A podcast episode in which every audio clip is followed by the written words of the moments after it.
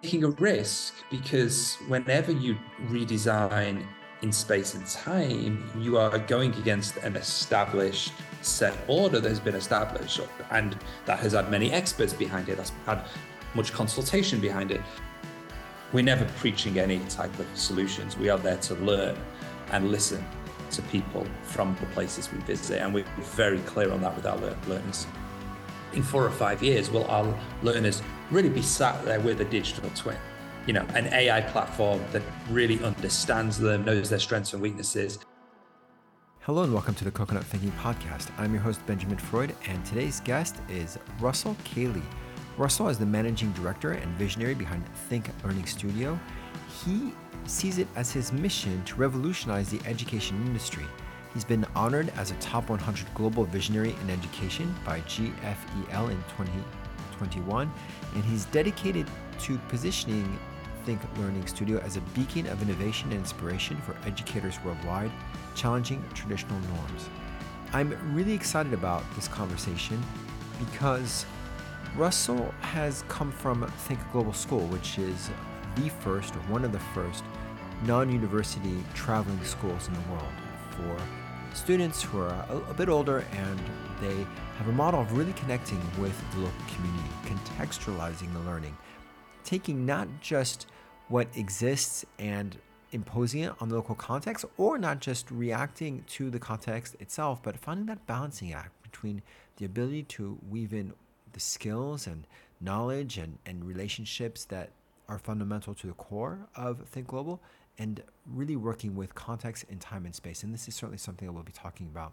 And Think Learning Studio is the branch that works with professional development and really thinking about strategically planning and creating some cutting edge educational offerings, products, and ideas, and working with folks in order to move towards these more experiential, more contextual, and deeper kind of relational learning experiences. Check out our website, www.coconut-thinking.com. You'll find articles there that I hope you'll enjoy. This conversation with Russell is really inspiring because we talk on a lot of issues, a lot of ideas, and it really is there to spotlight some of the wonderful schools that are out there, telling those stories to show that it is possible. In the meantime, I'll leave space for my conversation with Russell. Hi, Russ. Really excited to have this conversation. You and I have talked. We've exchanged on LinkedIn. We've been working in the same circles, on the peripheries, tangential circles. So this is an opportunity really to open up the space in terms of your work past, but also, and importantly, your work present and future. Really want to get to know a lot more about you as a thinker, as a doer, about Think Global Schools, about what that might look like. And really, I'll start off with, who are you and what story do you want to tell? Hi, Ben. Great to be on the podcast. Russell Cailey. I've been with Think Global School 13 years now. So we were the world's first traveling school. So this concept where you create a school somewhere in the world, and then every few months you pick up and you move. And the idea behind it was to teach in location, very much place-based. And what story I think I would like to tell, and I think I can offer, is just some stories from the field and stories about working in over 20 different countries in an educational context. I think a story I can tell as well is curriculum that moves fast. We constantly adapt, we constantly change curriculum, which is a very different model from the British system I was trained and I initially worked in, where it was, turning the Titanic if you wanted to create some curriculum redesign. So I think we move very quick at CGS, and the pace is something that has always fascinated me. And then an extra story I can tell is 2 years ago, we began the design and the implementation of Think Learning Studio, which is our design lab, design hub. And my team go around the world, and we onboard and we train educators in project-based learning. We consult with schools who want to do that big curriculum change I just spoke about. So I work with the school, Think Global School, anymore, but I'm no longer principal director. I've moved into a director role with the Think Learning Studio as of a couple of years ago. And this brings up the important point that it's not just about changing what happens in the classroom, the pedagogy, the curriculum. There has to be also this work around it in terms of really trying to work with educators and teacher colleges and at every level in order to shift perhaps some of the practice. I'll start with this other question about this constantly changing curriculum. And curriculum is one of those four-letter words that sometimes feels like it's entrenched. It's literally written in black and white on the dead pages of paper. What does it look like to have a constantly changing curriculum? I mean, does it mean having to rewrite everything all the time? Does it mean having to change things all the time? Is it, how do you respond and change curriculum constantly and quickly? How does that emerge? Yeah, so we've got a framework, Ben, where the essential pillars of the curriculum are a constant. So, for example, we have teacher-led experiences and modules. We have the learners do personal projects and mastery. We have our well-being pillar, which is called Inside Out, service learning, and then our capstone. So we have five essential pillars. The constant redesign really lives and breathes within the teacher-led experiences, because if we go into a country, we can't really teach legacy projects that we might have taught in that country 3 years before or 4 years before. And we do try and return to countries because you want to make use of the network that you've built and friends that you have in those locations. But for example, the students land in Bosnia in 2 weeks. Now, we were last in Bosnia three years ago. Obviously, times have changed. You know, the geopolitical situation has moved on. We're now dealing with this AI phenomenon that is impacting every country all over the world. Maybe environmental concerns through whatever government is in power now have shifted. So what we find within the teacher-led experiences, we offer the learners a choice of three modules. They tend to be as varied as we can do it, but they'll always adapt. Every time we go back to a country, they'll constantly be updated. They might look similar. If the educator team really like the module, there might be some mini redesigns upon it. But you also might get a complete overhaul. You might get a module completely scrapped from 3 years ago and rebuilt from zero. Now, we don't want to do that, but if the situation demands it, and that would be the best experience from the learners to update a module in its entirety, then we will do that. And then I think lastly, on the redesign aspect, our wellness program has had to redesign quite quickly as well, because obviously we're a couple of years out from the pandemic now, and you know, we had to respond. Our learners came back to us in Dubai, I think it was. That was our first turn back in the field, and you know, some of them hadn't been out of their bedroom or their homes for 8 to 12 months. I mean, our wellness program had to adapt very quickly to some pretty severe, you know, well-being issues that our learners were, and I think our adults, our teachers were facing in the field as well. So I think that being nimble, pivoting quickly, we definitely see in our teacher-led experiences and our wellness program. Now, I think it's pretty easy to understand that if you go to Bosnia, you'll have a certain context. And if for some reason you don't go to Bosnia and you end up in Slovenia or Northern Italy, you would have a different learning experience because the context is different, because it's a different place, different culture. But you're bringing in the time aspect here. So it's a space-time thing, whereas the times change even though you might be in the same physical location. That's not always something that we see in traditional schools, of being able to respond to changes in time as in who's in the classroom at that moment, what their moods might be, what the political situation, what the context is. Why do you think that it's difficult for traditional schools to respond to time-based changes in contexts? And I guess this kind of weaves in also how you respond specifically at TGS. But what's the traditional that make this so challenging in traditional schools? Yeah, that's a great question, Ben. I used to actually work behind the curtain. I used to work for the exam board back in the UK when I was, before I was a teacher. And I went through teacher training college. I think whenever you spoon feed content, which let's be honest, is what A-levels and IB do, there is some, I'm not saying there's no flexibility. I'm certainly not saying that. But as a former history teacher, you know, we were told, and I've worked in both systems, A-level and IB, there is content you have to cover. There's a curriculum.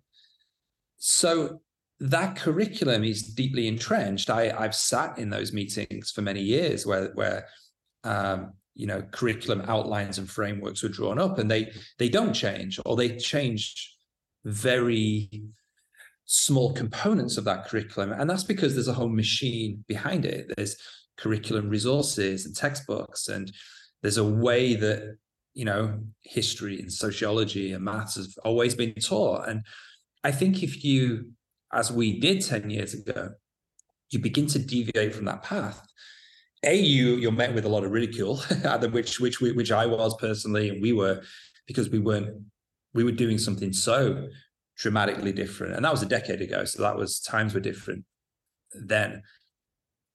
And I think ultimately you are taking a risk, because whenever you redesign in space and time, you are going against an established set order that has been established, and that has had many experts behind it, that's had much consultation behind it. So I think that there is a risk factor. And when you are entrenched within systems like I was before joining Think Global Schools, where there's league tables, and league tables are linked to funding, and bums on seats need to happen, or, you know, you, again, that's also linked to funding, reputation. So when you're taking risk with curriculum in the traditional system, you're taking a risk with so much more. You cannot afford in many systems to see your reputation. Now, your reputation can be affected by all sorts of things: change of curriculum, perception of change of curriculum. You know, these things called test scores may be decreasing while you adapt to a pivot, which would be normal in any other circumstances. When a business changes its business model, of course, results might not be great for a couple of years while the whole team and the infrastructure adapts, but you're looking at that long-term view. And I think schools can't take that long-term view in making these significant changes, because the immediate pain is too severe, and reputations and jobs then come under risk. And I think therefore the system is pre-geared and predefined and pre-programmed to, you know, push back and repel innovation and creativity. And and it's good at doing that. It's good at what it, you know, it is good at that. And I can't help but think, though, that this larger global system that is based on reputation, that is based on these scores, that it's based on UCAS points, on having to standardize the way IB assessments are done or whatever it might be, by not connecting to the local context. I mean, I don't want to throw the word colonialism around, but I can't help but feel that disrespecting that local context and being able to adapt the learnings with the community at large really has a detrimental effect that's actually could be quite long lasting. Absolutely. And I think, you know, as we get on this tricky ground of, you know, these British, German, American schools that are largely, you know, I live in, so just for your listeners, I live in Dubai. So I'm surrounded by what you would say, you know, British, American, German, Swiss schools. You know, how much flexibility do these schools really have to teach place and what that place is experiencing in this moment in time? And I would, after a couple of years of really taking a deep dive into this, because I do feel really passionate about giving back to UAE and Dubai and all the great things that this country has given me and my family here, it's very little. It really is very little. And I'll give you an example. In the UAE, they had a program called Rahal. And Rahal was a program to really experience place and to get the students and the learners out of the classroom to engage in local activities. And it really just, sadly, they could do, I'm not saying it hasn't taken off, it's present, and I think it's a really good endeavor, but it could do so much more. And I think often when I talk to educational leaders in Dubai, for example, they will always cite the lack of time and the lack of flexibility, because they have to teach, and all your listeners already know this, we've hammered out this song to death, but, you know, they have a test to teach you, they have a curriculum to teach. But we've said this for years. We've known this problem has existed, and this problem has stopped us embracing local place. And it's more and more, you know, and Saudi Arabia, they're probably gonna have the same problem. You know, schools now are flocking towards Saudi Arabia to set up as that, as Jeddah and Riyadh boom. but they can have the same problem. I predict the same problem. Are they really going to appreciate the space and time of Saudi Arabia? I probably not, because they're going to get in the same mindset and exam factory mindset as we've seen in Qatar, as we've seen in Dubai, Abu Dhabi. So I think it's a problem, Ben. I really do. I think how we, when these schools go into place and these different places, I think there should be some give. And I would actually like to see some rules around schools going into different places. You know, 30% of your curriculum needs to be dynamic, place-based education. Something, you know, it's not going to be perfect on its inception. Let's be honest. It's going to take a few years, but we've got to start somewhere. And these schools just plonking themselves into these cities and then doing a 100% framework that was taken straight out of Manchester, Sheffield, or London just seems wrong. It seems a little not with the times, and it doesn't seem like it's reading the room very well. And of course, we're talking about international schools, but this also happens with state schools in the UK, public schools in the US, about having place-based.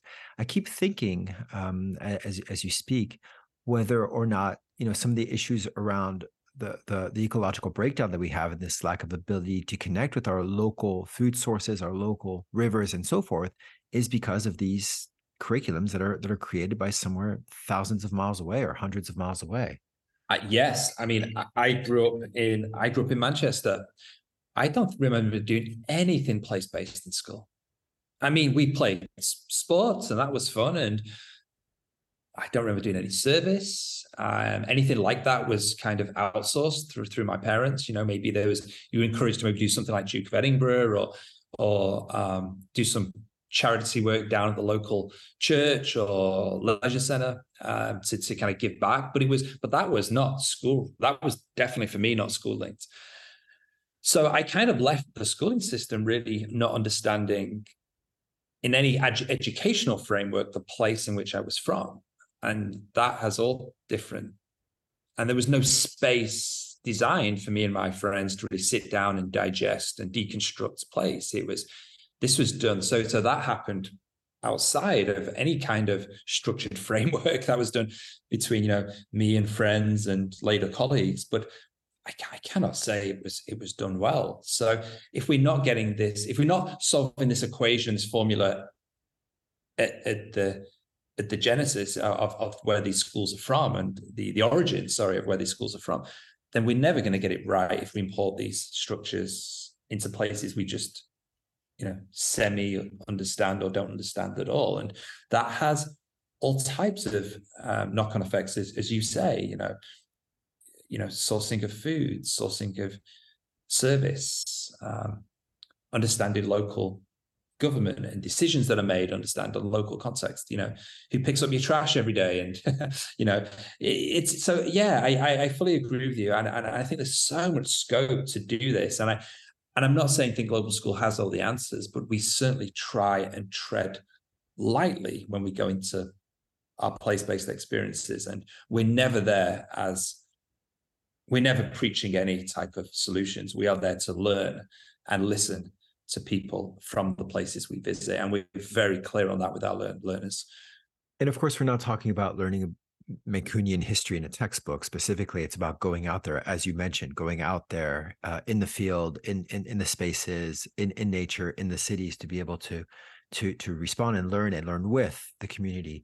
And so I guess this opens up the door to project-based learning, which is what you're involved with Think Learning Studios and looking at that. But project-based learning in many ways has sometimes it's been corrupted, and it's, you know, you send a spaceship to Mars, what do you pack in your backpack, you know, things like that. But how do we go beyond that and unashamedly try to respond to the world and our local communities through project-based learning that isn't a cookie cutter format of just, well, it's actually just, you know, the same, but maybe we just build something randomly? Or, I mean, I'm exaggerating with my point, but how do we go into and use the experience and the pedagogy of project-based learning in order to work with community? Yeah, this is something at the studio we're grappling with pretty heavily right now. I think as well, I would say throughout the conference circuits and the think tanks, there's been an encouragement for change for a long time. So I think we have to be careful not to bash the change we've all been encouraging because it's not quite being done how I or you or someone else likes it. I think that is, we've got to be careful not to institutionalize the very thing we've encouraged. So as project-based learning emerges and as different styles of teaching and learning emerge, which is something we've all been championing and calling for 5-6 years now, and I felt that on the different conferences I've been to here in Dubai in the last 2 years. It's really picked up speed. We've got to be careful, I think, and that grappling we're having at the studio is what actually is it are we doing at TGS? We called it project-based learning 9-10 years ago when we created the Changemaker curriculum and we moved from an IB school to having our own curriculum. But I think I don't think it is. I'm really having this internal dialogue with my own consciousness at the moment. And where I think I'm landing is I think Global School, I think Learning Studio, we kind of do a hybrid of portfolio-based learning because we're very passionate on our portfolio and we've put a lot of resources and a lot of energy. And it really is the backbone of our discovery course when we go into schools and help educators take that first step into PBL. And it's kind of PBL times three. It's portfolio-based learning meets project-based learning meets place-based learning. So I think that is almost where Think Global School has landed. And as we conduct research and design over the next 12 months, I really would like, I'd hope that we find some clarity in what we're doing. And like I said, it's okay for it to be messy. I think, when you're trying to design something on the frontier, you're never going to, and I keep telling my team this, we don't need, and I think there is this, I think we are almost preconditioned as educators to, your lesson plan has to be perfect. Your activity needs to be, it's okay for it to be not, it's okay for it not to be perfect. A good friend of mine many years ago said, never let perfect get in the way of good, and right now we operate a good system. Can it be better? Of course it can. But I think we've got to, as you say, we've got to really grapple with this idea of project-based learning. And I'm not sure that is where we are or even want to be. I think it is because we're always going to be affected by the portfolio that we are. Like I said, we are so passionate about. We're always going to be affected by place as we move into different locations. So, yeah, it's a really strong dialogue we're having now. And I think PBL, as more and more people do it, is going to mean more and more different things to more and more different people. And this brings up another point, that it really depends where we're starting from. At least, again, these are the ideas that I'm hearing in your mind about where that is, because I can imagine that when you go into a school in X country, you'll have a different demographic in terms of their openness to PBL. Sometimes people probably have to be there. They don't want to. They don't believe it. Different schools are on different paths. I keep thinking of this idea of student-centered learning, where so much of the conversation is beyond student-centered, but for many, student-centered is already well far, out of reach in terms of what they can or even are thinking about doing. What is your approach to entering a space where PBL might not necessarily be a common currency, to try to get people to think, well, we don't actually know what it is, but oh, by the way, you should still do it. So how do you navigate that tension? Yeah, and that tension is a regular tension that we will meet as my team move around the world, because we have to be very patient. Not every school can do what Think Global School did, which was 100% curriculum redesign. So we've got to be mindful of that. We've got to be patient, and we've got to be, I think, courteous and polite to the journey that whatever school we're collaborating with or partnering with are on. They're not going to be on our journey, and we're not going to be on their journey. So that point of listening, where they're at, why they're there. So we do a lot of empathy interviews and research, and we do a lot of listening to the leadership team and the educators on the ground. And we just really try and understand where they're at, how they got there, and where they want to go. And I think as the question asks, what do we do when there's a bit of it, when there's a slight tension, is we don't overwhelm. So for example, a common solution to the problem that is emerging is schools will look to kind of chisel out an afternoon for a PBL experience. Now, it'd be easy for us, I think, global schools to say, well, that's not enough, you know, you need more. But we can't do that. We have to, if a school is given ultimately half a day to a project-based learning experience, then that's a step in the right direction. That's another school taking a positive step into the right direction. And we were just collaborating with a group of schools in our partnership with the Great Barrier Reef Marine Park Authority. We were working with Reef Guardians, an incredible group of Reef Guardian educators, and they weren't doing full PBL curriculum. They were doing afternoon or days, but the work they were doing was incredible. So we were really helping them just refine a few steps. You know, well, how did you integrate your learning objectives? Let's have a look at your driving questions. Okay, let's really break down the assessment and how are you doing this? Why are you doing it this way? Okay, can we help you with maybe how you're structuring your exit interviews, or, you know, how you're looking at the, you know, we're big on the EQ at the Think Learning Studio. You know, how are you getting the EQ in there? Very tricky, but again, just because it's hard and we're not going to get it right the first time doesn't mean we don't try. So on that collaboration, the actual limited work that was going on in the PBL domain, because they had to deal with all their national curriculums and obligations or their state obligations, it was fantastic. It was incredible. So in the afternoon, they were doing it. They were doing some incredible projects. Now, again, it would be very tempting to say, well, more, but actually that job was more with some of those educators, not all, who some educators needed to start from scratch, but others, it was just helping them refine a few practices, because the realism was they weren't going to get any more time. So it was about doing that afternoon really well without them being us pushing that educator to, you know, Monday morning to appear in their head's room saying, I want another day, or I want another afternoon. Again, we've got to be careful. We've got to be realistic with the challenges and the scope that our partners have in this PBL world. And in any kind of endeavor like this, as you mentioned, you have to have, first of all, the buy-in of leadership that opened up the space for the educators. But what if we flip that around and look at maybe some of the impetus or some of the voices that the students can have in terms of trying to have more PBL?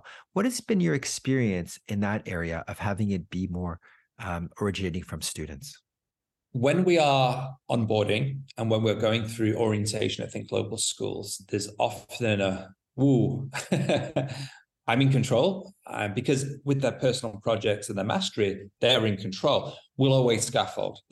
My point isn't that. In terms of topics and focus, they get a lot of scope. And what we see initially is many of them have gone through the interview process asking for more autonomy, more work to be geared towards their passion and their purpose. But actually, once it's given, we actually see an almost pushback against it. Oh, can't you just tell me what I need to do? Can't I just do a summative and formative assessment? That I know that's easy. So you often get these learners that go through a very rigorous admissions process at the Global School, where it's all about autonomy, passion, and purpose. And then, interestingly, an almost paradox plays out when they're given that. It's almost like, just give me an exam, just give me a test. So there's often a hump to get over in the first 3 to 4 months, because the onboarding is so heavy on. I'll be careful with the word deschooling, but it's heavy on pushing them out of practices where the framework is so controlling and so limiting that you want to give the learners that choice and scope back with help, especially in the first year that they're at Think Global School. So yeah, it's interesting, Ben. You get that hump where it's like, just give me a test, just give me a textbook, just tell me what I need to do. And that's a real cultural issue when it comes to any kind of shift in exactly that culture is that they're used to. You ask a lot of kids, I mean, I've done this in my classrooms, and I know this is a story that could be replicated so many places. How do you know you're learning? I bet you in many cases as well, I get a good grade, you know, and things like that. And we have this meta narrative. I'm wondering then, and I guess this is a good time to introduce the idea of what AI will do, and AI has kind of been hashed and rehashed, and nobody knows what's going to happen. So I'm signposting the fact that we talk a lot about it, and yet nobody knows what's going to happen. So knowing that, I am thinking about the fact that this is going to completely shift the way we do research, deal with content, and I'm wondering what you think about this need that actually what we need now is to learn how to ask questions, because we're just going to be inputting the questions into generative AI and then having to work through what gets produced and then use that as a platform onto other things. Just wanted to get your sense as to what the possibilities might be, not just about what AI does and has changed the way our learning, but what the possibilities might be in terms of how, again, we respond to the world, what some of the experiences that we might have in the world with AI that might either suck us in or liberate us. I think it's fascinating that questioning, prompting has now emerged in the last 12 months, less than 12 months, as such an important skill. And as AI grows, I'm fascinated by the personalization aspect. I attended an Institute of the Future workshop probably about 5 years ago now, where one of the activities was all about digital twins. Don't know if you've heard of this concept, the idea of digital twins, and you'll have a digital twin that would basically fill in for you and do the work for you. And it was really far-fetched 5 years ago. Like I remember sat in the workshops and the seminars, like I was taking a stretch to really imagine myself with a digital twin and how this digital twin would operate and the ethics around it and what would they have rights. And it was a fascinating workshop. For me, that kind of became more of a reality in the last 8 months. And I'm fascinated by the personalization of this. Now, we see this in a very limited way. If you're on ChatGPT and the thread that you're on will pick up the style of writing, it will remember the prompts, it can pull back from past responses and place that into the current. Imagine that in a few years. Imagine where actually the AI the personalization isn't just based on a thread, and it's not just reading your writing styles through a thread, but actually you have a login, you have a program, and the whole AI that you're interacting with is totally designed around your preferences and your styles and your tastes. That fascinates me. Is that the direction we're going to go in? As you rightly say, we don't know, but that has me curious. And will then, if we apply that to education, in 4 or 5 years, will our learners really be sat there with a digital twin, an AI platform that really understands them, knows their strengths and weaknesses, and interacts with them on that level? I'm also taking a bit of a bird walk here. Will AI ever be responsive to how polite we are to it? Will it ever be programmed to, if you're rude to the AI system, will it deviate in response? So there's so many fascinating questions to it. And then I think the conversation right now is quite bland, but that's okay, because again, we have to start somewhere. So it's but what gives me a lot of hope, Ben, is I think we moved past, for example, the plagiarism issue fairly quickly. That came out for a month or two. Schools and state departments reacted to ChatGPT, and we're going to ban it. And I remember asking at the time, I was like, okay, you're going to ban ChatGPT, but how are you going to ban the AI on TikTok? How are you going to, it was obvious that Google and Microsoft were going to launch their own AI. It was foolish not to think they were. So that narrative evolved fairly fast. And, to the credit of the IB, came out very quickly and said, we're going to help learners embrace AI. So I think the speed and the maturity of the narrative has been really good to see. And I think it was fine to ask these questions initially, and it was great to see us move past them fairly quickly as well. And I think if you're at school now trying to ban AI, I think you kind of look, the perception is you look a little lost. And I think school leaders need to build AI into the program. I'll give you an example. The reason I really pushed for that portfolio-based learning earlier in our conversation is our learners at Think Global School are encouraged to embed AI into their portfolio. So the learner actually displays at every point through either reflections or icons where they've interacted with AI. And they're not punished for it.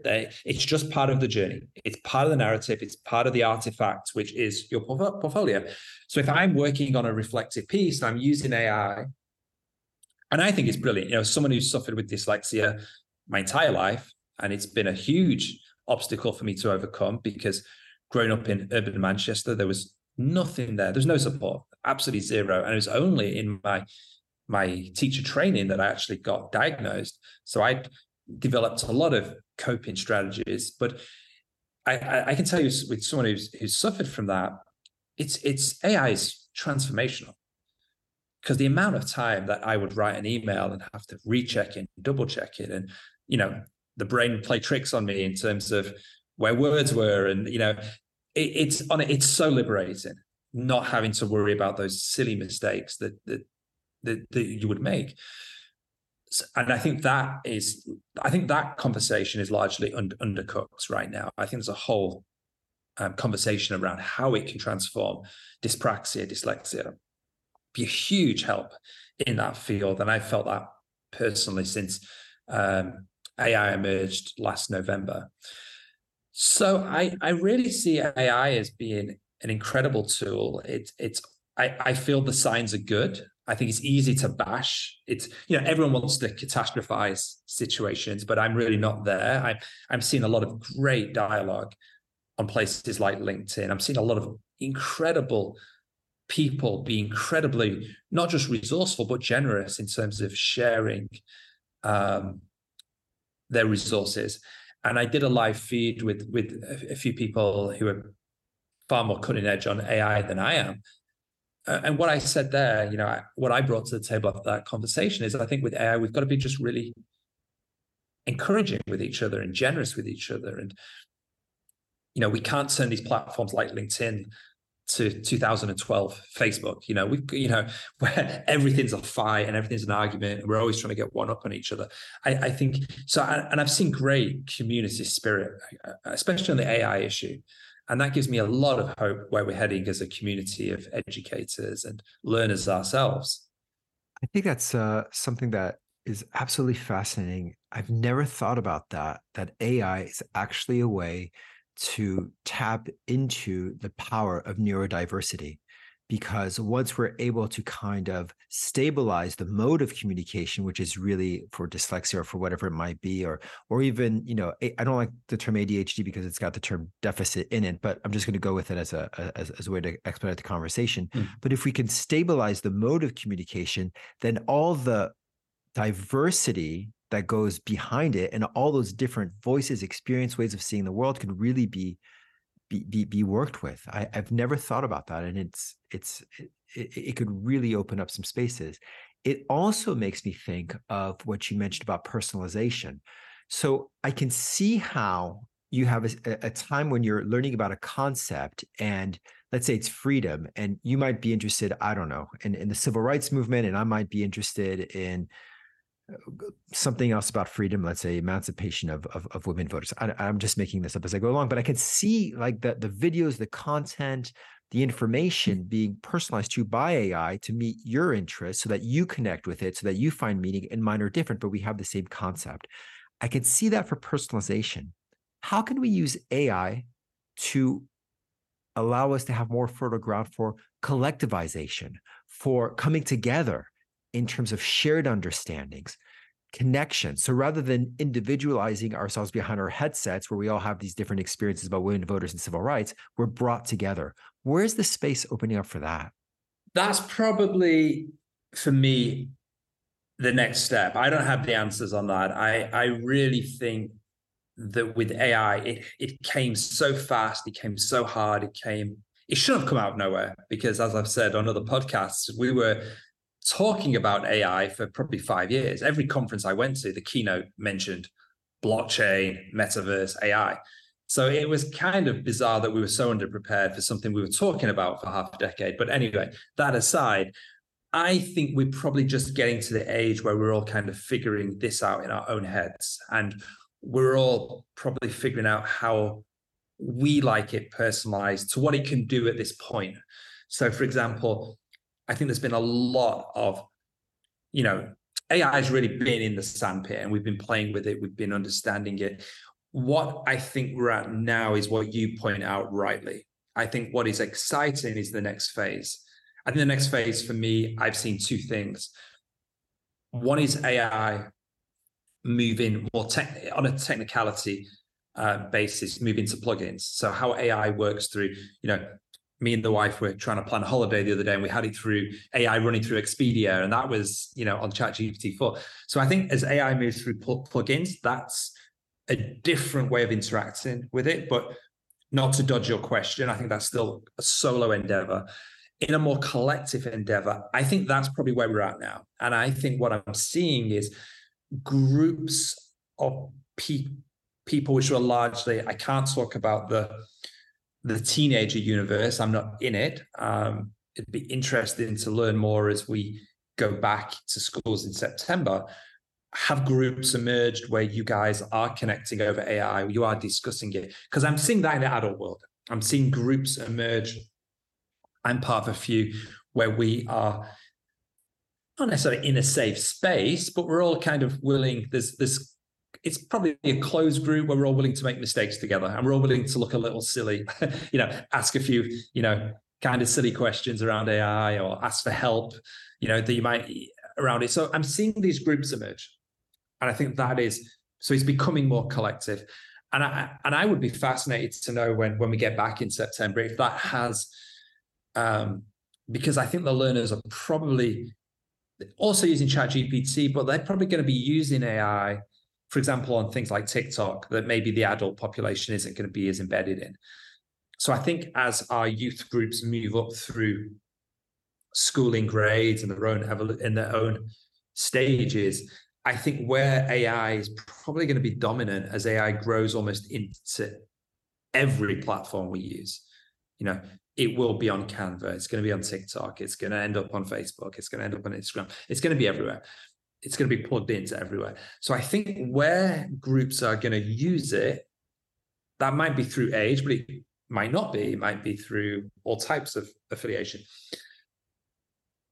I think not dodging your question, but I think that is the next stage. I think community-based AI and how we communicate over AI in communities of interest is going to be something that comes next.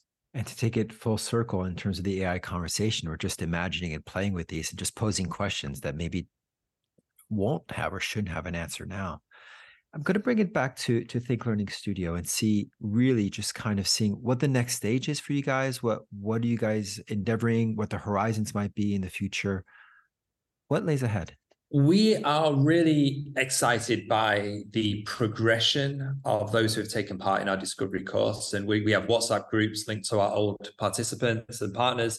And it's incredible to see those WhatsApp groups come to life with people taking, shots of their learners in the field doing projects. And, you get the gratitude from our delegates saying, giving us thanks and enhancing their implementation of project-based learning.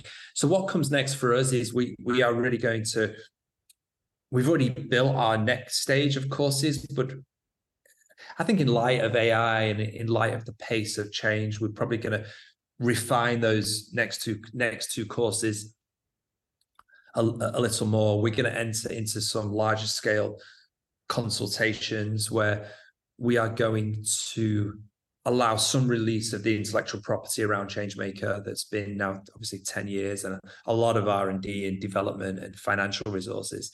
So our board have opened up the dialogue with other groups of schools to share what we've learned in the last decade. And I would say we are hoping to explore and continue some really exciting partnerships. We have an incredible partnership, like I said, with the Great Barrier Reef Marine Park Authority, potentially some really exciting schools that are emerging around the world who are trying to not just do project-based learning, but have done it for a while, so the exchange of ideas. And then I think next year to conduct year two of the Hakuba Forum. The Hakuba Forum is where we brought 40, 50 educators together in the mountains of Japan to really break down education, to discuss, deep dive into it. And that was quite a small event, so we probably want to expand that and explore some growth next year with Hakuba. So we're excited for that as well.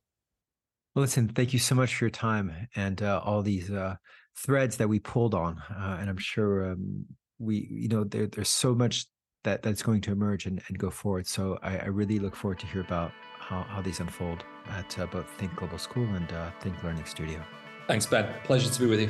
This has been the Coconut Thinking Podcast. Thank you so much for listening. Check us out, www.coconut-thinking.com.